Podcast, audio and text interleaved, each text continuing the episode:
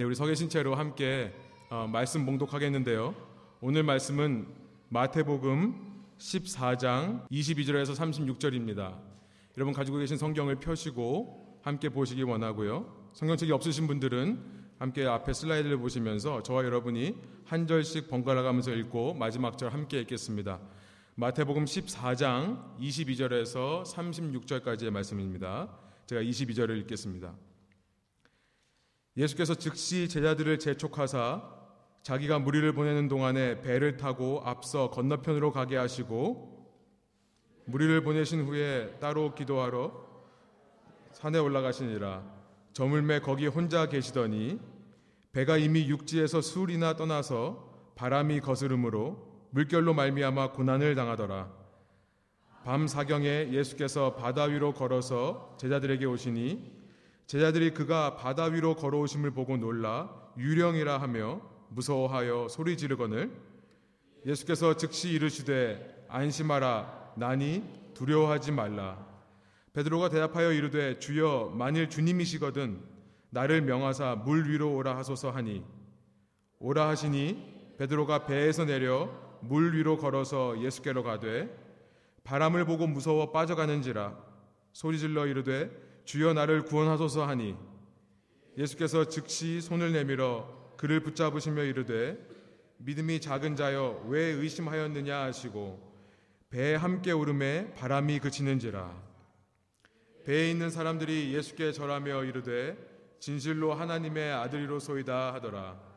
그들이 건너가 게네사렛 땅에 이르니 그곳 사람들이 예수인 줄을 알고 그 근방에 두루 통지하여 모든 병든 자를 예수께 데리고 와서 함께 읽겠습니다. 다만 예수의 옷자락에라도 손을 대게 하시기를 간구하니 손을 대는 자는 다 나음을 얻으니라. 아멘. 함께 앉으셔서 말씀 나누겠습니다. 우리가 읽은 이 본문은요, 참 우리에게 많이 알려진 그런 말씀입니다. Jesus walking on water. 예수님께서 물 위를 걸으시는 것.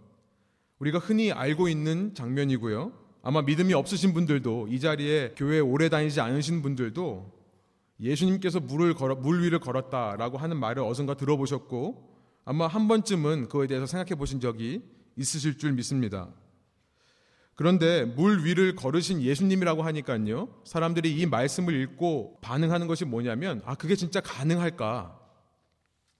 어떻게 사람이 물 위를 걸을 수 있는가? 에만 관심을 두는 것 같아요. 그래서 어떤 사람들은요, 이 이야기가 제자들, 이 마태, 마가, 요한, 이 세 명의 제자들이 지어낸 이야기라고 얘기를 합니다. 어떻게 사람이 무리를 걸을 수 있는가? 어떤 사람들은 이것이 지어낸 얘기가 아니라 그 제자들이 환상을 본 거다라고 얘기를 합니다. 또 어떤 사람들은요, 이런 이야기를 하시는 분들이 있더라고요. 학자라고 하시는 분들 중에 이런 얘기를 하시는 분들이 있습니다.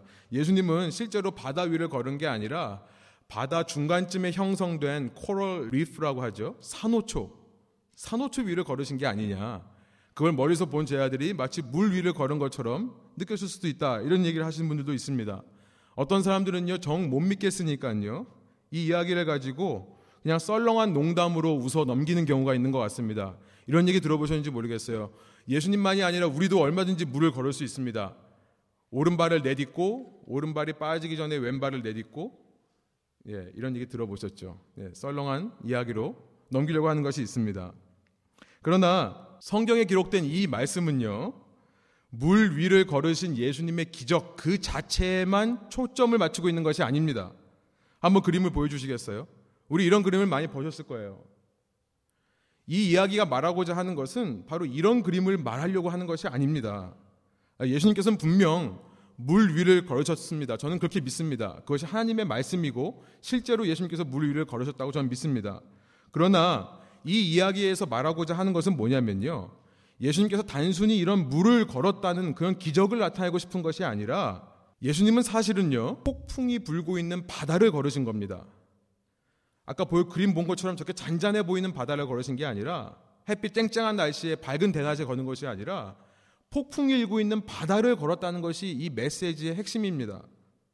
어떤 분들은 또 처음 듣는 얘기일 수 있지만 실은 이 이야기를 잘 살펴보면요. 예수님만 바다 위를 걸었던 것이 아닙니다. 예수님의 제자들 중에 베드로도 잠깐 동안이지만 그 폭풍이 있는 바다를 걸었었습니다. 결국 바다에 빠지긴 했지만요. 산호초 위를 걸었다고 하면 빠질 수 없겠죠. 아마 물 위에서 넘어졌다라고 기록이 되어 있을 겁니다. 베드로는 더 대단해지는 거죠. 물 위를 걷는 것보다 물 위에서 넘어지는 게 더 큰 일이니까요. 아무튼 우리가 참 잘 알고 있고 이렇게 잘 알려져 있는 이 말씀, 우리가 많이 들어본 얘기지만 무슨 얘기를 하는 거냐면 어쩌면 우리가 많이 듣긴 했지만 잘 알지 못하는 이야기가 이 말씀이 아닌가 하는 생각이 드는 겁니다. 우리가 예수님에 대해 아, 예수님은 물 위를 걸으신 분이야. 그렇게 supernatural한 miracle, 초자연적인 기적을 행하신 분이라는 정보를 우리가 머릿속 지식으로는 가지고 있지만 실제로 예수님이 나에게 있어서 어떤 분인지 그가 누군지는 잘 모르고 있는 것 같다는 거예요. 실은 이 본문은요, 계속해서 그 이야기를 하는 겁니다. 예수가 누구신가? 이런 초자연적인 기적을 보여주시는 것에 초점이 있는 것이 아니라 이 기적이 보여주는 예수님은 누군가? 그 예수님은 나에게 도대체 어떤 의미가 있는가? 그것에 우리가 관심과 모든 초점을 맞추도록 하는 것이 이 말씀의 목적이라는 것입니다. 그래서요, 이 이야기를 우리가 살펴볼 텐데요. 이 이야기 속에는 우리가 읽은 것처럼 예수님을 알아보는 사람들의 이야기를 담고 있는 것입니다. 이 이야기의 목적은요, 물 위를 걸으신 기적이 아니에요, 사실은요. 그 예수님을 알아보는 사람들의 반응을 기록하고 있는 것입니다. 제자들이 배를 타고 갈릴리 바다를 건너가는 그 사건 속에서 제자들은요, 그 사건을 통해 이제 예수가 어떤 분인지를 알게 되는 거예요. 그리고 그렇게 건너간 게네사레지라고 하는 그 반대편 곳에서 예수님을 알아보는 사람들의 이야기가 담겨져 있는 겁니다. 기적 그 자체보다 예수님을 알아보는 것, 설교 제목으로 표현을 해보면 예수인 줄 아는 것, 예수가 누구시고 나에게 어떤 분인지를 깨닫는 것이 중요합니다. 여러분 오늘 이 말씀을 통해 여러분에게 그런 은혜가 있기를 소원합니다. 이 기적 자체보다요. 예수님이 나에게 어떤 분인가 그것이 깨달아지는 은혜가 있기를 소원합니다. 이제 말씀을 좀 보겠는데요. 이 사건은 말씀드린 대로 마태와 마가, 요한 세 복음서에 기록된 사건인데요. 셋 다 이 사건을 오병이어의 기적 바로 다음에 기록하고 있습니다. 오병이어 사건 지난 시간 살펴봤지만 예수님께서 제자들이 가지고 있던 빵 다섯 개와 물고기 말린 것 두 마리로 남자만 5천 명이 되는 그 많은 무리를 먹이신 사건이에요. 그 사건이 있자마자 예수님은 22절에 보니까요. 즉시라고 되어 있습니다. 빨리 제 아들을 재촉하세요. 그래서 이제 배를 타고 건너편으로 건너가라고 하십니다. 그리고는 23절에 보면 무리를 떠나서 산에 홀로 기도하러 올라가시는 것이 기록되어 있습니다. 아마 예수님께서는 원래 이 목적으로 처음부터 배를 타고 이곳으로 오셨다고 생각할 수도 있습니다. 우리가 지난 시간에 살펴봤던 것처럼 예수님은 세례 요한이 죽은 소식을 듣고 난 다음에 아무도 사람이 없는 빈들을 찾아서 배를 타고 오셨습니다. 그렇죠? 아마 예수님의 처음부터의 목적은 이렇게 하나님과 아무도 없는 곳에서 홀로 조용히 대화하는 것이 목적이었는지도 모르겠습니다. 그 목적을 지금 이루시는 거예요. 그런데 그동안에 제자들에게 문제가 생깁니다. 24절에 나와 있죠. 배가 육지를 한참 떠났는데요. 이제 바다 한 가운데쯤 온 걸로 보이는데요. 폭풍이 생겨나서 파도가 심해지는 겁니다. 여러분 사람이 한 사건에 대해서 어떤 트라우마를 가지게 되면요. 트라우마라고 하죠. 한국말로. 예, 트라우마를 가지게 되면 그 비슷한 자리에만 가도 두려움이 생깁니다. 그렇죠? 교통사고를 당한 사람들은 운전할 때 그 트라우마를 많이 느끼죠. 저도 한번 말씀드렸지만 사다리에 올라가서 떨어진 적이 있다고 했잖아요. 그 사다리만 올라가면 어떤 사다리인지 올라가기만 하면 온몸이 떨리는 것을 경험한 적이 있습니다. 지금 제자들은요, 이전에 비슷한 일을 겪은 적이 있었어요. 우리가 마태복음 8장을 나눌 때 살펴봤던 내용입니다. 똑같이 갈릴리 바다를 건너다가 폭풍을 만나서 거의 죽었다가 살아난 경험이 있었습니다. 아마 그때보다 지금이 더 무서웠을 거예요. 폭풍이 더 셌는지 덜 셌는지는 모르겠습니다. 그러나 트라우마가 있는 사람은 비슷한 상황에 가면 이전보다 더 큰 공포를 느끼는 법입니다. 그때는 배 안에 예수님께서 계셔서 주무시고 있던 예수님을 깨워서 예수님이 폭풍을 꾸짖으시자 잠잠해지는 것을 경험했었습니다. 그때는 예수님이라도 계셨어요. 지금은 배 안에 예수님은 안 계시고 제자들만 있는 상황입니다. 얼마나 두려웠을까요? 얼마나 두려웠을까요? 이런 상황 속에서 예수님은 지금 이 폭풍이 불고 있는 바다를 걸어서 오시는 거예요. 25절의 말씀이죠. 25절에 보니까 때가 사경이다. fourth watch다. 로마 사람들은 저녁 6시부터 새벽 6시까지를요.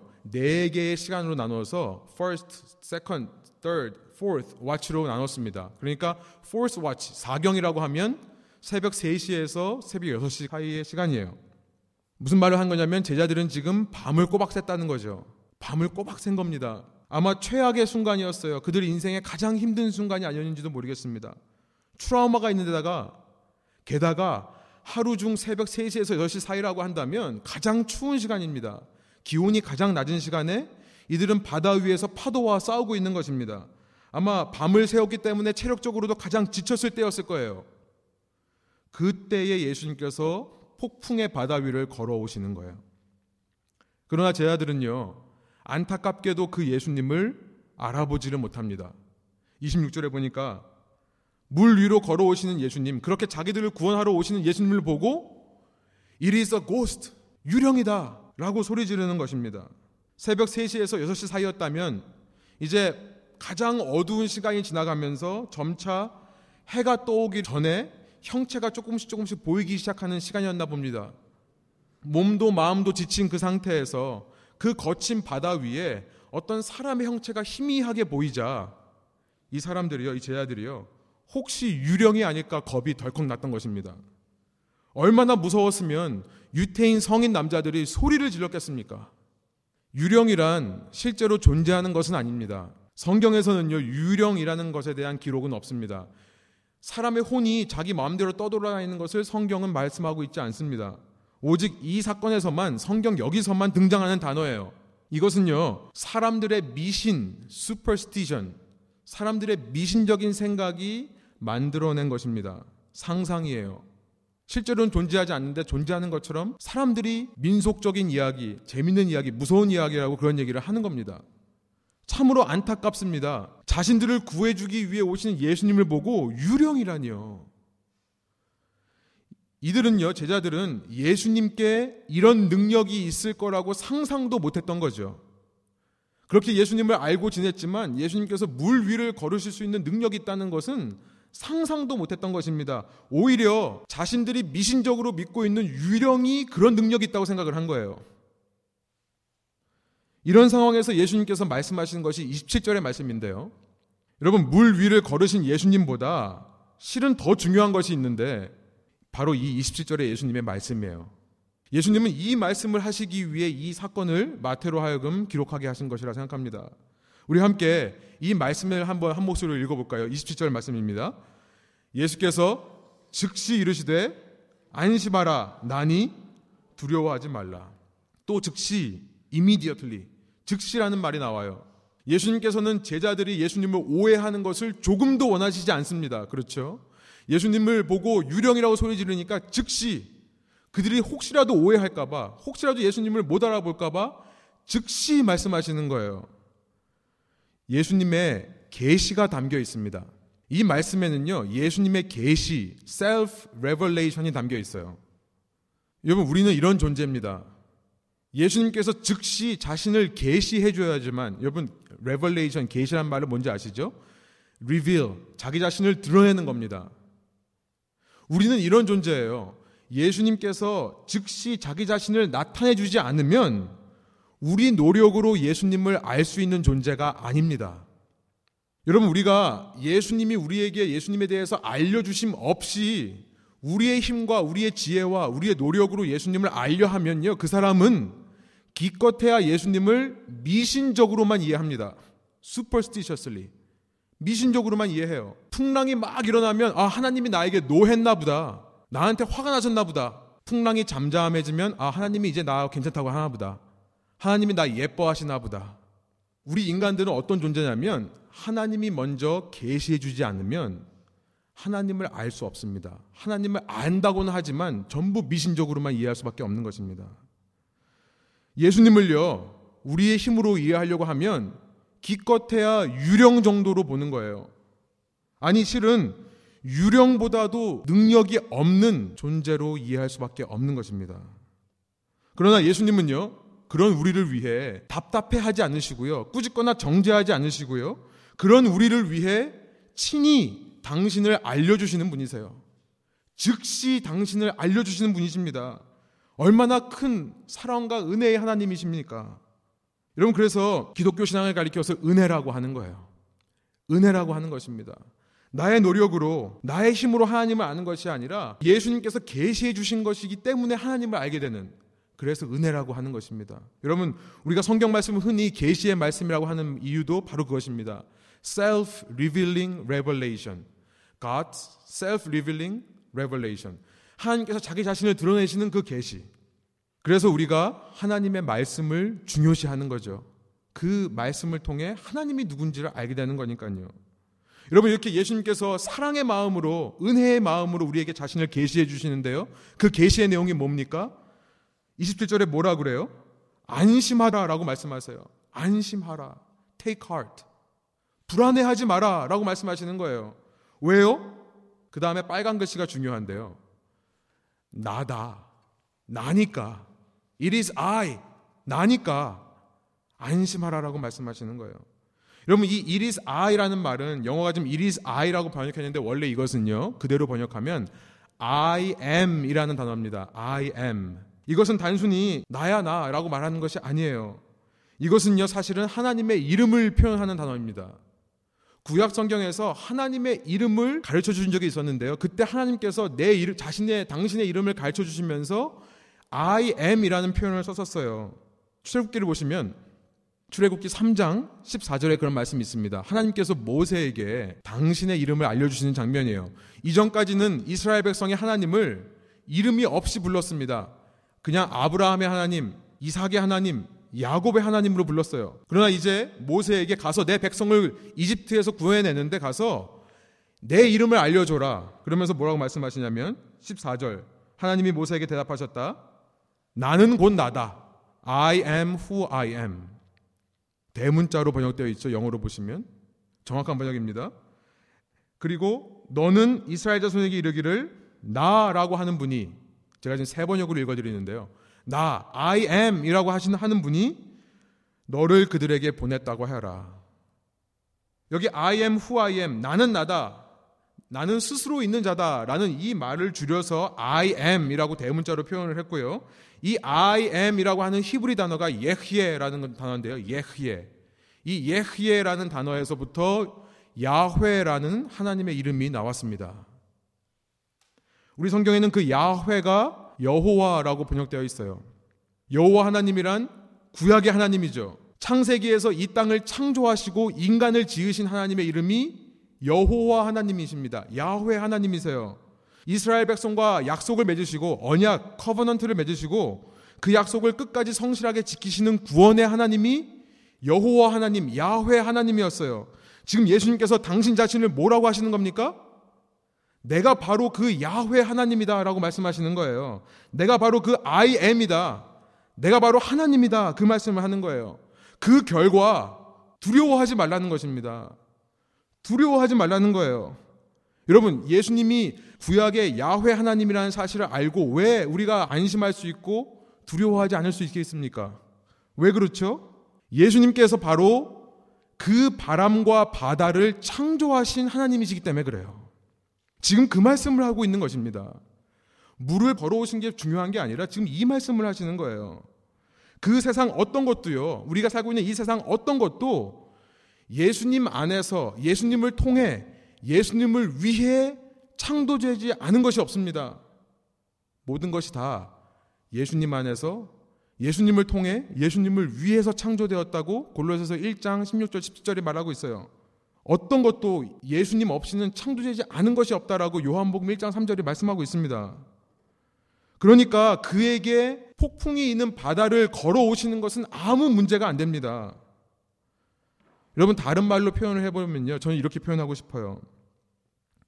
예수님은 이 세상 어떤 것들도 다 밟고 오실 수 있는 능력의 하나님이시라는 거예요. 예수님은요, 이 세상 어떤 고통의 문제, 어떤 어려운 문제, 어떤 아픔의 문제라 할지라도 다 밟고 오실 수 있는 능력의 하나님이시라는 겁니다. 지금 그것을 당시 제자들과 이 말씀을 읽는 오늘 우리에게 주님은 말씀하고 싶으신 거예요. 사랑하는 여러분, 여러분이 이 땅을 살면서 어떤 문제와 어떤 어려움과 어떤 고통을 겪는다 하더라도 여러분 이것을 바로 아시기 바래요. 예수님께서 밟지 못할 문제는 없습니다. 예수님께서 밟고 오지 못할 고통은 없습니다. 우리가 착각하는 것 같아요. 우리가 자꾸 예수님을 오해하는 것 같아요. 이 문제는 예수님이 어쩔 수 없는 문제라고 생각을 하는 것 같습니다. 이 문제에 대해서는 예수님이 아무것도 모르신다고 생각을 하는 거예요. 예수님의 능력이 없다라고 생각하는 겁니다. 예수님이 물 위를 걸을 수 있는 능력이 없다라고 상상하기 때문에 유령이라고 하는 거예요. 예수님을 마치 유령보다도 못한 존재로 취급하는 거예요. 그렇기 때문에 내가 해결해야 되죠. 내가 이 문제를 내 힘과 내 노력으로 풀어나가야 된다고 생각을 하는 것입니다. 여러분 착각하지 않았으면 좋겠어요. 우리가 믿는 예수님은요, 만 왕의 왕이시고 만 주의 주이심을 믿습니다. 세상에 창조주시고 이 세상 어떤 것도 그분 발 앞에 밟힐 수 없는 것이 없음을 이 시간 우리가 믿음으로 고백하기를 소원합니다. 그래서 예수님은요, 이 말씀을 통해 이 메시지를 주시는 거예요. 너희가 처한 상황 속에서 자꾸 그 상황을 보지 말고 나 외에 다른 것을 보면서 불안해하고 두려워하지 말고 안심해라. 두려워하지 말라. 나만 바라봄으로 야훼 대신 이 온 세상의 주인이시자 창조주 되신 예수님을 바라보면서 안심해라. 두려워하지 말아라. 그 말씀을 하시는 것 같습니다. 여러분, 우리는요, 과연 그런 능력의 예수님을 알고 있습니까? 그걸 한번 생각해 보길 원해요. 우리는 과연 그런 예수님을 알고 있는가? 이후 28절부터 32절까지 이제 베드로의 이야기가 나옵니다. 근데 이것도 마찬가지의 컨텍스트에서 같은 맥락에서 우리가 이해할 수 있습니다. 말씀드린 대로 베드로도 그 폭풍의 바다 위를 걸었던 사람입니다. 안심하라, 나다, 두려워하지 말라라고 말씀하시는 그 예수님의 음성을 듣고요. 베드로는요. 28절에 보니까 예수님께 이런 요청을 해요. 저도 물 위를 걸을 수 있도록 말씀해 주시옵소서. 그렇죠? 나를 명하사 물 위로 오라 하소서 하니. 왜 이런 말을 했을까요? 참 궁금해요. 베드로는 무슨 생각을 하고 있을까? 그런데 아마도 그 앞에 만일 주님이시거든, 만일, if, 만일 주님이시거든 라고 말하는 걸 봤을 때 아마 아직도 진짜 예수님인지 확실하게 믿지는 못했을지도 모른다는 생각이 듭니다. 정말 예수님인지를 알기 위해서 정말 예수님이 맞다면 나도 물 위로 걷게 하는 능력이 있을 테니까 아마 예수님 보고 이렇게 말씀해 달라고 요청하는 것 같아요. 여러분 중요한 것은 뭐냐면 이 베드로의 고백 속에 우리가 기억해야 될 포인트가 있습니다. 그것은 뭐냐면요. 베드로는 이렇게 말하지 않았다는 거예요. 주님, 거기 한번 계셔 보세요. 제가 한번 가보겠습니다. 주님이 맞다면 제가 주님께로 한번 달려가 보겠습니다. 이렇게 말하지 않았다는 거죠. 여러분, 우리 인간은 하나님의 계시가 필요하다라고 앞서 말씀드렸습니다. 하나님께서 자신을 당신께서 자신, 당신 자신을 누구다라고 말씀해 주시지 않으면 우리는 우리의 힘으로 하나님을 알 수 없다라고 했죠. 여러분 그런데 우리는 하나님을 우리의 힘으로 알 수 없을 뿐만 아니라 혹시 우리가 하나님을 안다 해도요. 우리의 힘과 우리의 능력으로 그 하나님께로 갈 수 없다는 것을 말씀하는 거예요. 베드로의 고백이 중요합니다. 우리가 하나님을 알고 하나님께로 갈 수 있는 힘은 어디서부터 나옵니까? 누구로부터 나와요? 예수님의 말씀의 권위와 말씀의 능력으로부터 나온다는 것을 지금 고백하고 있는 거예요. 오직 능력은요, 구원에 이를 수 있는 힘은요, 그 예수님의 말씀의 권위와 능력으로만 가능하다는 사실입니다. 여러분, 우리가 이것을 잊지 말아야 돼요.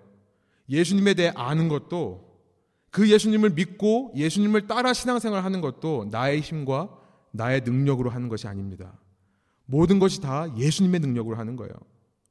그렇기 때문에 우리가 갈급해야 되는 것은 예수님의 말씀인 줄 믿습니다.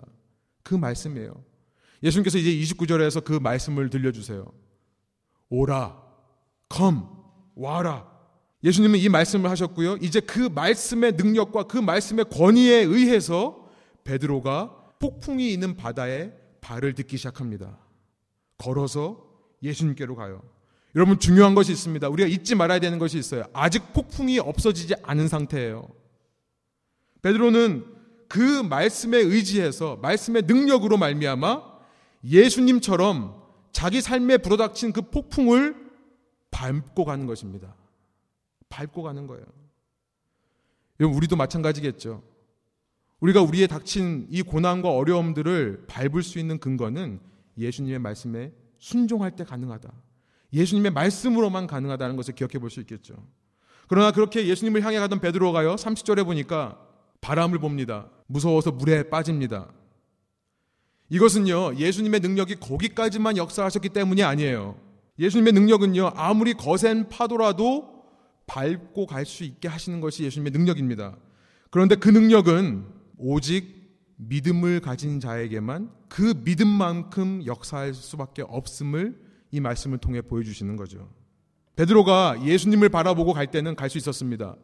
그러나 예수님을 보지 않고 아래를 내려다보는 순간, 자기에게 다가오는 그 바람의 무서움에 집중하는 순간, 그 마음 속에요, 믿음이 사라지는 거예요. 의심이 드는 겁니다. 다음 31절에 보면 예수님께서 그렇게 말씀하세요. 왜 의심했느냐? 이 믿음이 작은 사람아, 믿음이 작다는 것은 작은 믿음이 있다는 것이 아니라고 말씀드렸죠. 작은 믿음이라는 것은 믿음이 없는 것을 말합니다. 그렇죠. 믿음이란 100% 믿는 것이 믿음이에요. 베드로는 한순간 믿음이 굉장히 있어서 그 믿음으로 자기 삶에 충만하게 역사하시는 하나님의 말씀의 능력을 체험했습니다. 그러나 그가 예수님께서 눈을 돌려서 세상을 보는 순간 의심이 들고 믿음이 작아지면 작아질수록 예수님의 그 놀라운 능력이 내 삶에 역사하지를 못하는 거예요. 31절. 그러나 예수님께서는 사랑의 하나님이세요. 또 즉시라는 말이 나와요. 제 아들이 예수님을 보고 유령이다라고 했을 때도 즉시 계시해 주셨는데요. 그 동일한 은혜 사랑의 하나님께서 어떻게 하십니까? 물에 빠져가는 베드로의 손을 잡아주세요. 손을 뻗어서 잡아주신다. 구약에서 손을 펴서 잡아주신다는 것은 구원을 의미합니다. 예수님께서 그를 즉시 붙잡아 주시는 거예요. 조금이라도 가라앉지 않게 하기 위해서요. 그리고 32절에 보니까 이제 배에 함께 오릅니다. 그제서야 바람이 그쳤다라고 32절에 되어 있죠. 이제 모든 레슨이 끝난 겁니다. Time's up. 근데 끝난 거예요. 예수님은 이 유명한 사건, 우리가 너무나 잘 알고 있는 사건을 통해서 당시 제자들에게 또 오늘 우리에게 어떤 가르침을 주시기를 원했던 걸까요? 우리의 인생과 고난의 문제들 앞에서 그 문제들 한가운데서 우리가 예수님을 발견할 때요. 우리도 베드로처럼 예수님처럼 그 문제들을 밟고 갈 수 있다는 사실을 우리에게 가르쳐 주시는 거겠죠. 이게 바로 여러분 신앙생활의 능력입니다. 이것이 바로 신앙생활의 감격입니다. 이게 우리가 예수님을 믿는다라고 했을 때 우리의 삶에 나타나줘야 되는 그런 신앙의 모습인 거예요. 내가 잘나서 나의 능력으로, 나의 지혜로, 나의 IQ와 나의 스펙으로 내 삶을 개척해 나가는 것이 아닙니다. 내 삶에 다가오는 문제들을 이겨내는 것이 아닙니다. 예수님의 능력으로 그 말씀의 권위로 이겨내는 거예요. 그 상황 속에서 조금도 위축되지 않고요. 오히려 고난과 어려움 속에서도 당당하게 기쁨과 자유함을 누리는 것. 이것이 신앙인들의 모습이라는 거예요. 그러나 동시에 예수님은 우리에게 이걸 가르쳐 주십니다. 그렇게 우리가 신앙의 삶을 살다가도 그렇게 신앙의 여정을 걷다가도 잠시라도 우리가 우리의 상황에 한눈을 팔면 잠시라도 우리가 예수를 바라보지 않고 이 세상을 바라보면 그 믿음은 온데간데 없이 사라질 수 있다는 것을 말씀하시는 거예요. 여러분 저는 이 말씀 속에서요. 제 자신의 모습에 대한 해결책을 찾았어요. 제 자신을 바라보니까요. 한때는 참 예수님 영접한 사람 같습니다. 참 말씀대로 살려고 노력하는 것 같고 예수님을 정말 사랑하는 마음이 있는 것 같아요. 그런데 또 한순간에는 이런 생각이 문득문득 제게 들어요. 내가 정말 구원받은 사람이 맞는가? 내 삶에 왜 열매가 없지? 내가 정말 예수님을 믿는 사람은 믿는 사람인가? 여러분 어떠십니까? 의심이 들고 불안한 마음이 들 때가 있지 않습니까? 저만 그런가요? 내가 과연 믿기는 믿는 건가? 그런데 여러분 본문은 그 질문에 대한 답을 주세요. 그 이유, 그 답은 뭐냐면 저는 이렇게 해석합니다. 이 믿음이라는 것은요, 어쩌면 내가 소유하는 것이 아닐 수도 있겠다는 생각이 듭니다. 이게 무슨 말이냐면요. 어떻게 쉽게 설명할까 하다가 그 생각이 났어요. 여러분 셀폰도 갖고 계시죠? 요즘 다 스마트폰 갖고 계시잖아요? 이 스마트폰이 한 1년 정도 쓰니까 이제 매일매일 충전해야 되더라고요. 어쩌면 믿음도 그런 게 아닌가 생각이 드는 거예요. 믿음도 매일매일 충전해야 되는 것이 아닌가, 리차지 해야 되는 것이 아닌가. 우리가 흔히 믿음이 좋은 사람이 있다라고 말하지만요. 사실은 어쩌면 믿음이 좋은 사람은 존재하지 않는 걸 수도 있습니다. 단지 그 사람이 믿음이 충만할 때가 있는 것 뿐이에요. 언제입니까? 정말 말씀을 읽으면서 감격이 있을 때요.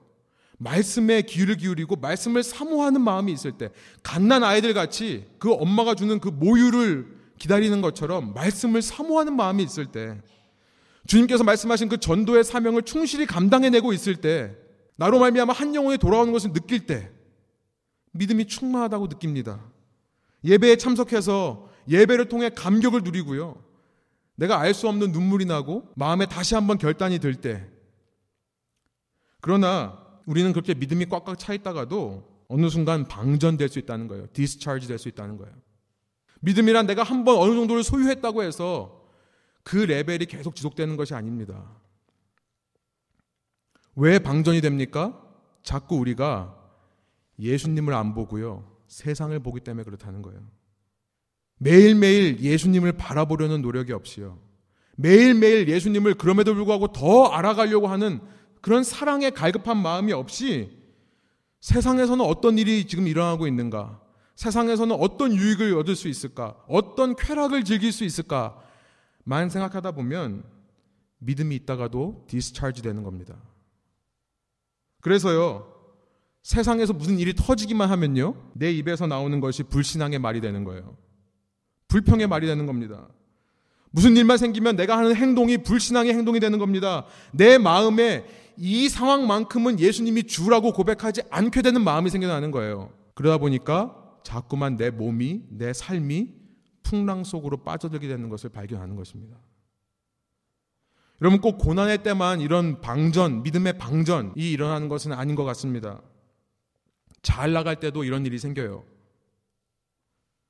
우리가 자세히 살펴보지는 않았지만요. 본문 시작인 22절에서 예수님께서 이 오병이어 사건 이후에 왜 그렇게 그토록 급하게 제자들을 재촉해서 배를 타고 건너가게 하셨는가? 이 마태복음은 그에 대해서 자세하게 설명하고 있지 않지만요. 동일한 본문을 기록하고 있는 요한복음은 그에 대한 이유를 이렇게 기록합니다. 요한복음 6장 14절에서 15절이에요. 제가 한번 읽어드릴게요. 그 사람들이 예수께서 행하신 이 표적을 보고 말하되 이는 참으로 세상에 오실 그 선지자라 하더라. 그러므로 예수께서 그들이 와서 자기를 억지로 붙들어 임금으로 삼으려는 줄 아시고 다시 혼자 산으로 떠나가시니라. 예수님께서 제 아들을 재촉해서 떠나게 하시고 당신은 산에 올라가신 이유에 대해서 15절 이렇게 말합니다. 무리들이요. 예수님을 억지로 붙들어서 자기의 왕 삼으려고 했기 때문에 그렇다는 거예요. 아, 당연하죠. 당시 주후 1세기 중동 지역을 살던 사람들은요. 오늘날로 말하면 제3세계 국가, 그 제3세계 국가의 빈민 국가 사람들보다도 더 가난한 삶을 살았던 사람들입니다. 게다가 이 장소는 유대인 중에서도 빈민 구역인 갈릴리 지역에서 일어난 일이에요. 예수님께서 고작 빵 다섯 개로 수천 명을 먹이셨다면 당시 사람들이 이렇게 느끼는 건 당연합니다. 오늘날로 말하면 대박이 난 거예요. 로또에 당첨된 겁니다. 평생 동안 먹을 것 걱정하지 않고 살아도 되는 거예요. 세상에 나가서 떵떵거리고 얼마든지 성공을 앞세우며 살 수 있는 겁니다. 편하게 살 수 있는 거예요. 이 예수님만 붙잡으면 모든 문제가 사라지겠구나. 예수님은 그 마음을 아셨기 때문에 제 아들을 보내신 겁니다. 제 아들이 그 자리에 있다가는 그렇게 자기의 왕 삼으려고 하는 무리들에 의해서 이 제자들이 잘 나갈 게 뻔하거든요. 여러분 중요한 것이 있습니다. 예수님의 시각으로 보기에는요. 폭풍 한가운데보다 더 위험한 곳이 있습니다. 그것은 뭐냐면 자신의 성공과 자신의 헌신에 도취되어 살 수 있는 얼마든지 자기만 믿고 살 수 있는 무리들 한가운데라는 거예요. 차라리 폭풍 한가운데 있는 것이 그런 무리들 한가운데 있는 것보다 더 안전하고 더 낫다라고 예수님은 보시는 겁니다. 왜요? 그나마 폭풍의 자리에서는 예수님만 바라보게 되기 때문에 그렇죠. 예수님을 볼 수 있기 때문에 그렇습니다. 내가 잘 나가는 자리에서는요, 예수님 안 바라봐요. 제가 나이가 40이 되면서 문득 제가 꿈꿔왔던 제 40대의 모습과 제 지금 현실이 너무나도 다르다는 것을 요즘 새삼 느끼곤 합니다. 한때는 제가 의사가 꿈이었어요. 고등학교 3학년 때까지 의사가 되려고 열심히 공부했었습니다. 또 한때는 비즈니스맨이 꿈이었습니다. 제가 제 아내한테 프로포즈 할 때 내가 돈 정말 많이 벌어다 줄게. 돈 걱정하지 말고 살아. 아내가 완전히 속았죠. 제가 그때 바라봤던 제 40대의 모습은요, 세상적으로 말하면 세상의 성공과 인기를 추구하던 삶이었어요. 그런데 지금 모습이 그때와는 너무 달라요. 달라도 너무 다릅니다. 여러분, 그런데요, 달라서 감사해요. 정말 달라서 감사합니다. 왜냐하면 제가 알아요. 제가 계획한 대로, 내가 꿈꾸던 대로 내 인생이 이루어졌다면요, 저는 하나님 모르고 살 인간이에요. 하나님 의지하지 않고 살 인간입니다. 제 헛된 꿈대로 되지 않은 것이 너무나 감사합니다. 아무리 성공하고 이 땅에서 잘 나간다 하더라도요, 내 삶에서 예수님의 빈자리가 느껴지지 않으면요, 그 삶은 망하는 삶입니다. 아무리 내가 풍랑 속에 있어도 그 배 위에서 예수님의 빈자리만 느낄 수 있다면 그 삶은 영생으로 향하는 삶이라는 거예요. 예수님의 빈자리가 무거운 그 무게가 느껴지지 않는 삶은요, 아무리 잘 나가도 나를 멸망시키는 삶입니다. 더 폭풍 속으로 빠지게 하는 것 같아요. 만족할 것 같지만 만족하지 못하는 삶을 사는 거죠. 안정을 누릴 것 같지만 늘 불안한 삶을 사는 겁니다. 늘 두려운 삶을 살게 되는 거예요. 여러분, 고난의 순간에 우리가 잊지 말아야 될 것이 있습니다. 그것은 뭐냐면요. 이 고난의 자리가 어쩌면 나에게는 예수님 보시기에는 가장 예수님을 깊이 가까이 만날 수 있는 자리인가 보다. 라고 하는 사실입니다. 그래서 내가 지금 이 자리에 있는 겁니다. 여러분, 우리가 헛된 꿈, 헛된 상상하지 않기를 바랍니다. 아, 내가 여기서 왜 이러고 있을까? 내가 좀만 이렇게 됐으면 더 인정받고 더 성공하고 더 좋은 자리에 갈 수 있었을 텐데. 아, 내가 로또에 당첨되면 얼마나 좋을까? 여러분, 그런 상상하십니까? 가끔씩이요? 내가 그렇게 로또에 당첨되면 이렇게 구질구질한 인생 살지 않아도 되는데. 아니요. 여러분, 이런 생각을 하면 할수록요, 우리의 눈에 들어오는 것은 예수님이 아니라 이 상황입니다. 그리고 그 상황만 바라보게 되면 오늘 본문이 뭐라고 말씀하세요? 베드로처럼 물에 빠져간다는 거예요. 여러분, 말씀을 통해 여러분에게 사랑으로 겉면의 말씀을 드리고 싶습니다. 예수님을 바라보십시오. 여러분 삶의 모든 순간에 예수님을 바라보세요. 창조도 되시고 만물의 주인 되신 예수님. 하늘과 땅의 모든 권세를 가지고 계신 예수님. 그 어느 것 하나 밟지 못하시는 것이 없는 능력의 예수님. 그러나 그런 예수님을 알지 못하고 헤매고 있을 때, 그 예수님을 믿지 못하고 있을 때라도 그런 우리를 향해 한심하고 악한 인간들이라고 말씀하지 않으시고 혹시라도 우리가 예수님을 더 오해할까봐 즉시 우리에게 계시해 주시는 사랑의 예수님, 은혜의 예수님, 안심하다, 나다, 두려워하지 말라, 자신을 나타내 주시는 예수님. 그 예수님을 바라보기를 원하는 것입니다. 예수님 믿고 좀 신앙생활 한다고 하면서도 이내 세상을 바라보면서 믿음이 약한 자가 되어 의심하고 불만족하고 불평하며 폭풍 속에 빠져가는 우리를 한심하다고 하지 않으시고 정죄하지 않으시고 즉시 그 구원의 손을 뻗어 우리를 구원해 주시는 사랑과 은혜의 예수님. 사랑하는 여러분, 그 예수님을 바라보십시오. 이제는 그 예수님께 믿음으로 반응하십시오. 여러분이 더 초점을 맞춰서 더 눈에 힘을 주고요. 예수님만 바라보세요. 다른 데 시선을 뺏기지 않는 훈련을 하시길 바랍니다. 그 삶이 바로 예배의 삶인 줄 믿습니다. 33절의 고백이에요. 이 모든 일을 통해 제자들이 이런 은혜로운 고백을 하게 되는 것입니다. 우리 한번 한 목소리 읽어볼까요?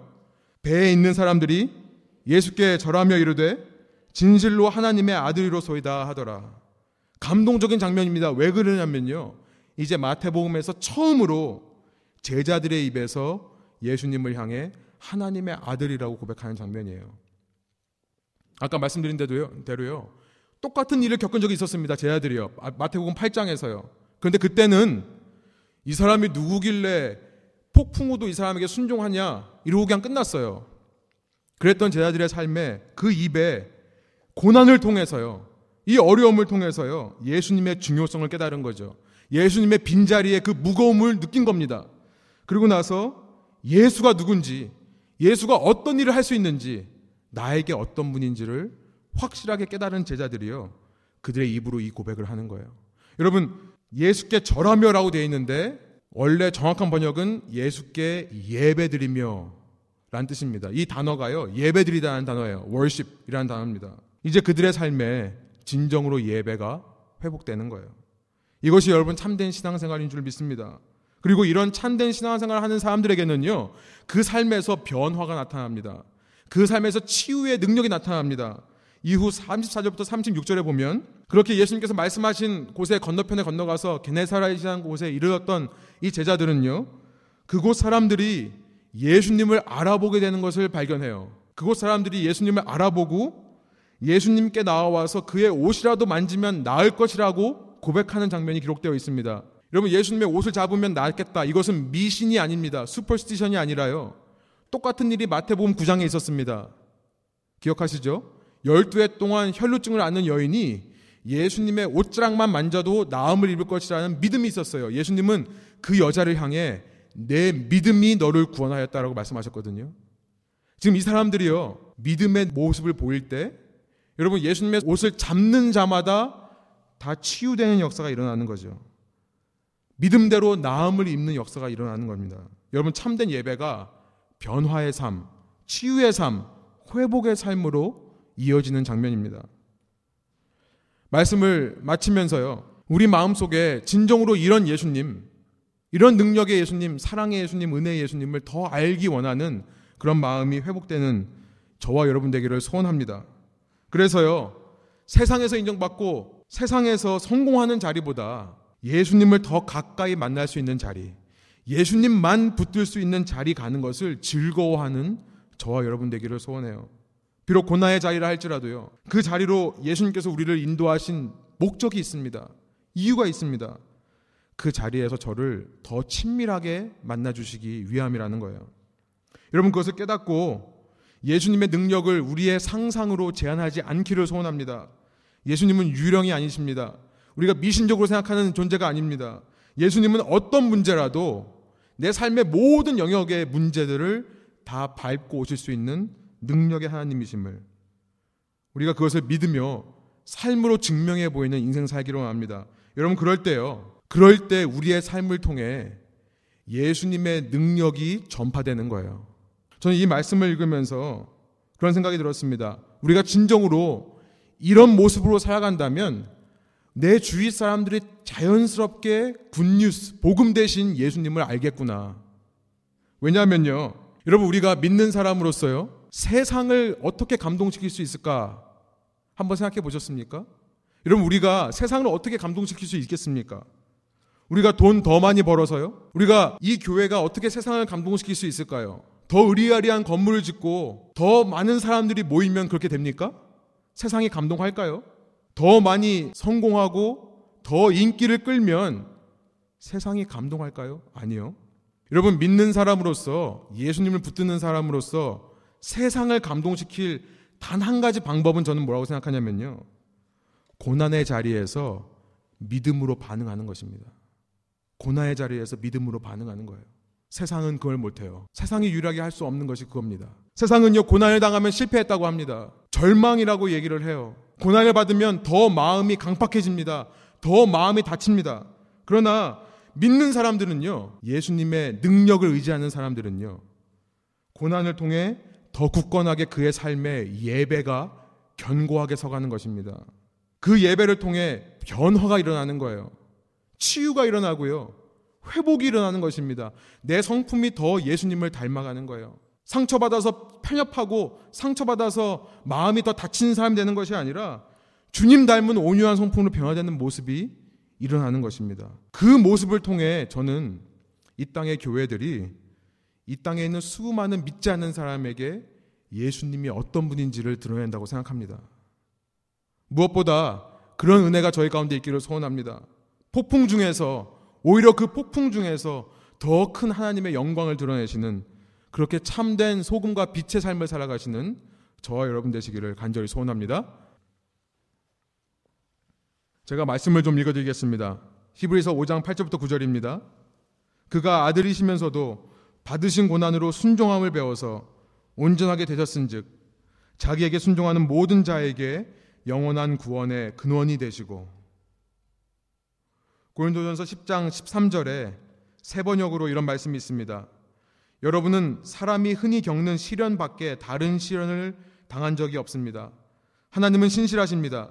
여러분이 감당할 수 있는 능력 이상으로 시련을 겪는 것을 하나님은 허락하지 않으십니다.